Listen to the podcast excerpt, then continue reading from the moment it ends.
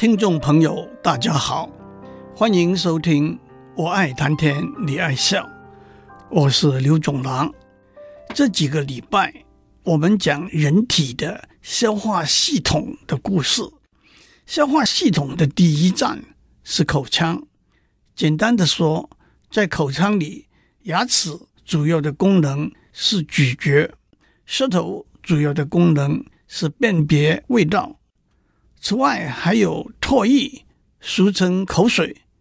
有人会说，唾液百分之九十九点五的成分是水，是不足以挂齿，也不要浪费唇舌来谈的一个题目。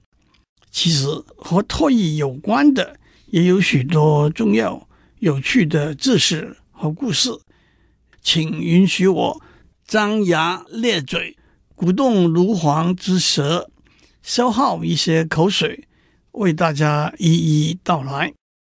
人体的唾液主要由三对在口腔外面周围的唾液腺分泌，经由导管送到口腔去，那就是腮腺、下颌下腺和舌下腺。这些名字也就代表它们所在的位置。此外，口腔里头还有上百个以上小的唾液腺，分布在唇、舌、颊、顎上面。成人每天分泌的唾液大概是一到两公升，其中腮腺提供约百分之三十，下颌下腺约百分之六十，舌下腺约百分之五。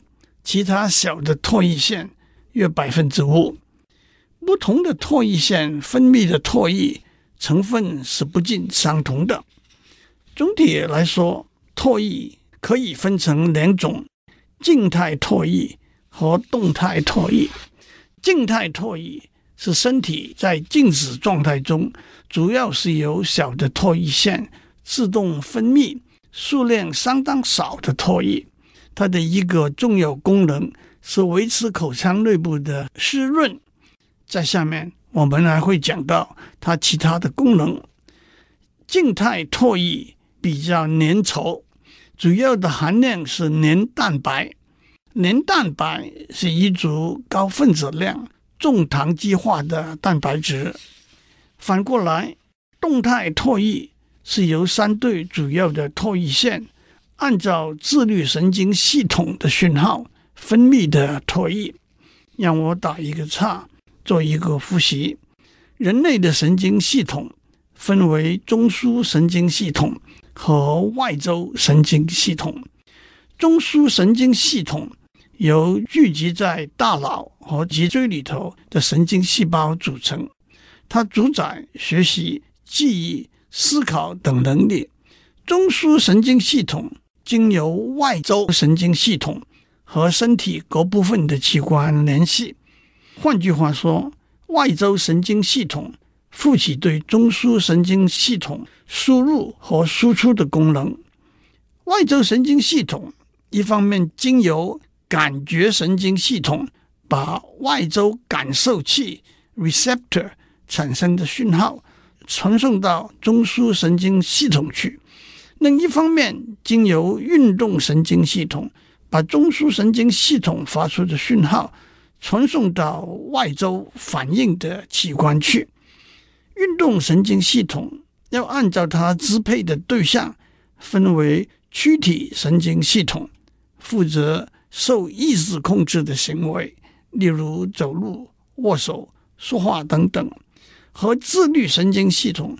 负责不受意志控制的行为，例如出汗、内分泌的产生、胃肠蠕动等等。自律神经系统又分为交感神经系统和副交感神经系统。这两种神经系统负责维持人体的平衡，彼此之间有许多互补的功能。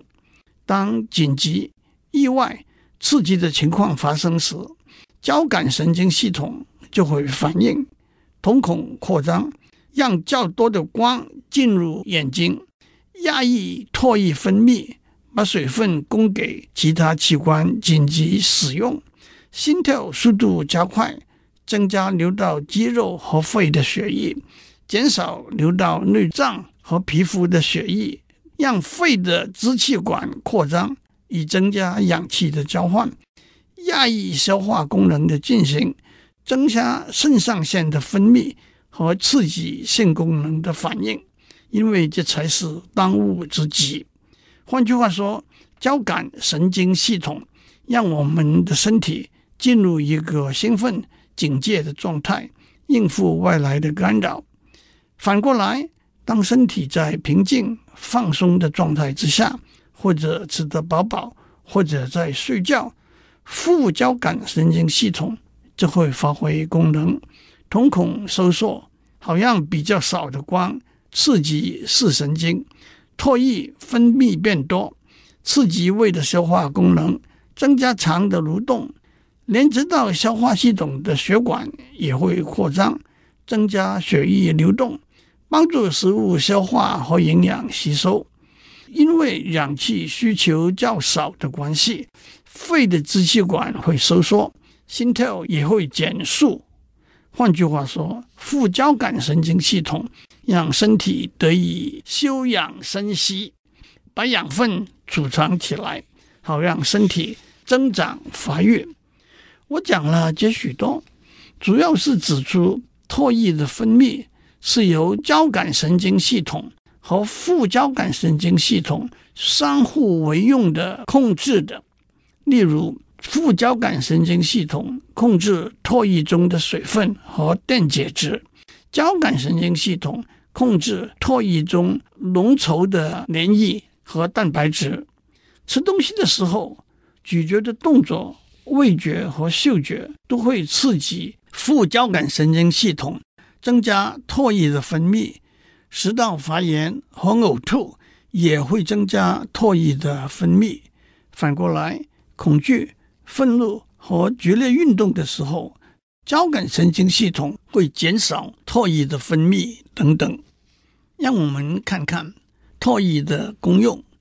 从消化的观点来说，第一，唾液有润滑的功能，帮忙食物的咀嚼和吞咽；第二，唾液湿润味蕾，味蕾才能辨别味道。一个简单的实验是：先用餐巾纸把舌头擦干，放一些干的食物，例如饼干之类，在舌头上。舌头往往尝不出食物的味道，喝一口水之后再试，舌头就变出味道了。第三，唾液中含有淀粉酶，帮助淀粉的消化。淀粉酶把淀粉分解为糖。当我们咀嚼含有大量淀粉、少量糖的食物，例如马铃薯和米饭的时候，会产生甜的感觉，就正是这个原因。第四，唾液中含有脂碱酶，帮助脂肪的消化。让我也指出，在人体消化系统中，胰脏分泌的胰液含有三种重要的酶，其中两种就是淀粉酶和脂碱酶，可以说是和唾液有相辅相成的消化功能。第三种是分解蛋白质的蛋白酶。在健康检查的时候，胰脏的功能也以胰液中淀粉酶和脂碱酶的指数作为标的。在正常的情形之下，淀粉酶的指数约每公升二十三到八十五单位，脂碱酶的指数低于每公升一百六十单位。如果淀粉酶的指数高于每公升四百五十单位，脂解酶的指数高于每公升四百单位，那就是胰脏健康的红灯了。讲到这里，有人会问：既然唾液里头的酶有分解食物的分子的功能，那么吃东西的时候把衣服弄脏了，是不是可以沾一点唾液去擦一下呢？首先，我们用的洗衣精里头的确含有淀粉酶。脂碱酶和蛋白酶用来消除从食物沾染到的物质，因此虽然唾液也有除污的功能，我们也不必在盛大的晚宴上或者在烛光晚餐中不停地用唾液去擦不小心沾在衬衫或者领带上的汤汁了。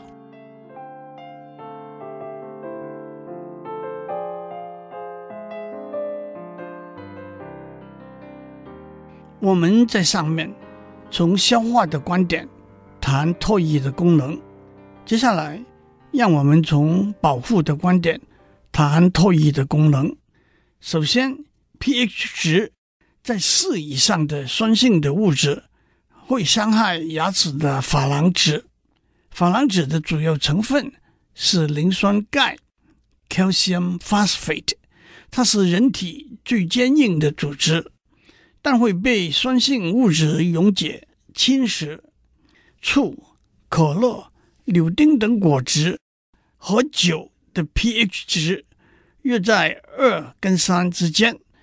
当这些饮料进入口腔之后，唾液腺会迅速的增加唾液的分泌，来中和这些酸性饮料。唾液的 pH 值在六点二到七点六之间。一个简单的实验是喝一口酸性的饮料，您会感到一股热流。那是腮腺分泌出来的唾液。讲到这里，我们又明白了吃糖太多会引起蛀牙这个说法。其实糖不会直接伤害牙齿，但是口腔里的细菌喜欢吃糖。细菌把糖分解了之后的新陈代谢产物是酸性的，那才是蛀牙的元凶。有人会问，婴儿没有牙齿，需要唾液来保护，为什么口水却又特别多了？因为婴儿的食物中含有高链的脂肪，要靠唾液中的脂肪酶来分解。第二，我们在上面讲过，静态唾液是比较粘稠的，它会在牙齿的表面形成一层薄膜，让唾液中的矿物质。修补被损坏的珐琅质，酸性的物质把珐琅质里头的磷酸钙溶解，这个过程叫做除矿化 （demineralization）。但是静态唾液会慢慢的、逐渐把磷酸钙补回去，这个过程叫做再矿化 （remineralization）。换句话说，这是身体一个自然的平衡行为。只是当我们吃了太多酸或者甜的食物，受损的珐琅质来不及被唾液补回来，才会引起蛀牙。第三，静态唾液含有抗菌的蛋白质，因此有防止口腔中伤口发炎的功能。请记得，口腔里头充满了细菌。静态唾液也含有一种叫做组胺素的蛋白质。它有抗细菌和真菌和凝血，因而促进伤口愈合的功能。科学家曾经做过实验，发现皮肤上的伤口要经过几个礼拜才愈合，口腔里的伤口在一个礼拜就能愈合了。许多动物，例如狗、狼、老鼠，都会用舌头舔自己的伤口，也正是这个原因。科学家也做过实验，唾液腺被切除的老鼠伤口愈合比较慢。第四，对于太苦、辛辣、太冷和热的食物，唾液也有缓冲的功能。第五，和经由汗水的蒸发相似，经由唾液的蒸发也可以降低体温，特别是有些动物，例如狗，把舌头伸出来喘气。就是要增加唾液的蒸发。既然唾液和身体的健康有那么密切的关系，唾液的不足和缺乏自然是健康上的一个问题。口干症候 （zero stomia） 包括唾液组成的成分的改变、唾液的总量减少，导致口腔干燥等病症。口干症的病原是相当复杂的，可以笼统地说，唾液腺的功能失常，结合年龄、药物的服用、心理状态也都可能有关系。不过，正如上面指出，唾液的不足容易引致牙齿的蛀坏以及口腔发炎，还有味觉的消减、咀嚼的功能的降低，食物容易粘在牙齿上，舌头的运动不顺畅，带来语言功能的障碍等等，还有嘴唇破裂、口干等不舒服，甚至直接影响健康的后果。中国古代的医术也把唾液称为金金玉液，更有俗语说：“日咽唾液三百口，保你活到九十九。”不过，知道缺少现代的科学根据。但是，唾液流出来、吐出来，往往被视为肮脏、不干净的东西。即使在远古还没有发现细菌的观念。向别人吐口水，尤其是吐在脸上，在不同的文化和地区中，都被普遍认为是愤怒、憎恨、不敬和蔑视的表现。唐朝武则天称帝的时候，娄师德官拜宰相，但是他心胸开阔，有容人的雅量。他的弟弟被升任为代州刺史。上任以前，娄师德跟他说：“我们兄弟两人都得到国家许多恩宠，难免遭人妒忌。你要怎样做，才能保住先人的名声呢？”他的弟弟跪在地下说：“从现在开始，即使有人把唾液吐在我的脸上，我也不会说什么，自己把唾液擦干就是了。兄长不必替我忧虑。”娄师德说：“这正是我忧虑的地方。别人向你吐唾液，那表示他对你生气了。你把唾液擦掉，是表示你厌恶他的唾液，抗拒他的愤怒。唾液不擦，自然会干，何不笑着承受呢？这就是‘唾面自干’这个成语的出处。最后。”口水和唱歌当然有关系，唱歌唱得多，口就干了。可是，在音乐界也有口水歌这个名词，英文叫做 cover song。一个比较狭义的定义是，口水歌是翻唱原唱者唱过的歌。当然，口水歌的例子多得不得了，有许多有名的歌声出版口水歌的专辑。里头完全是翻唱别人唱过的歌，不过出色的口水歌应该有和原唱者有不同的地方，甚至有过之而无不及。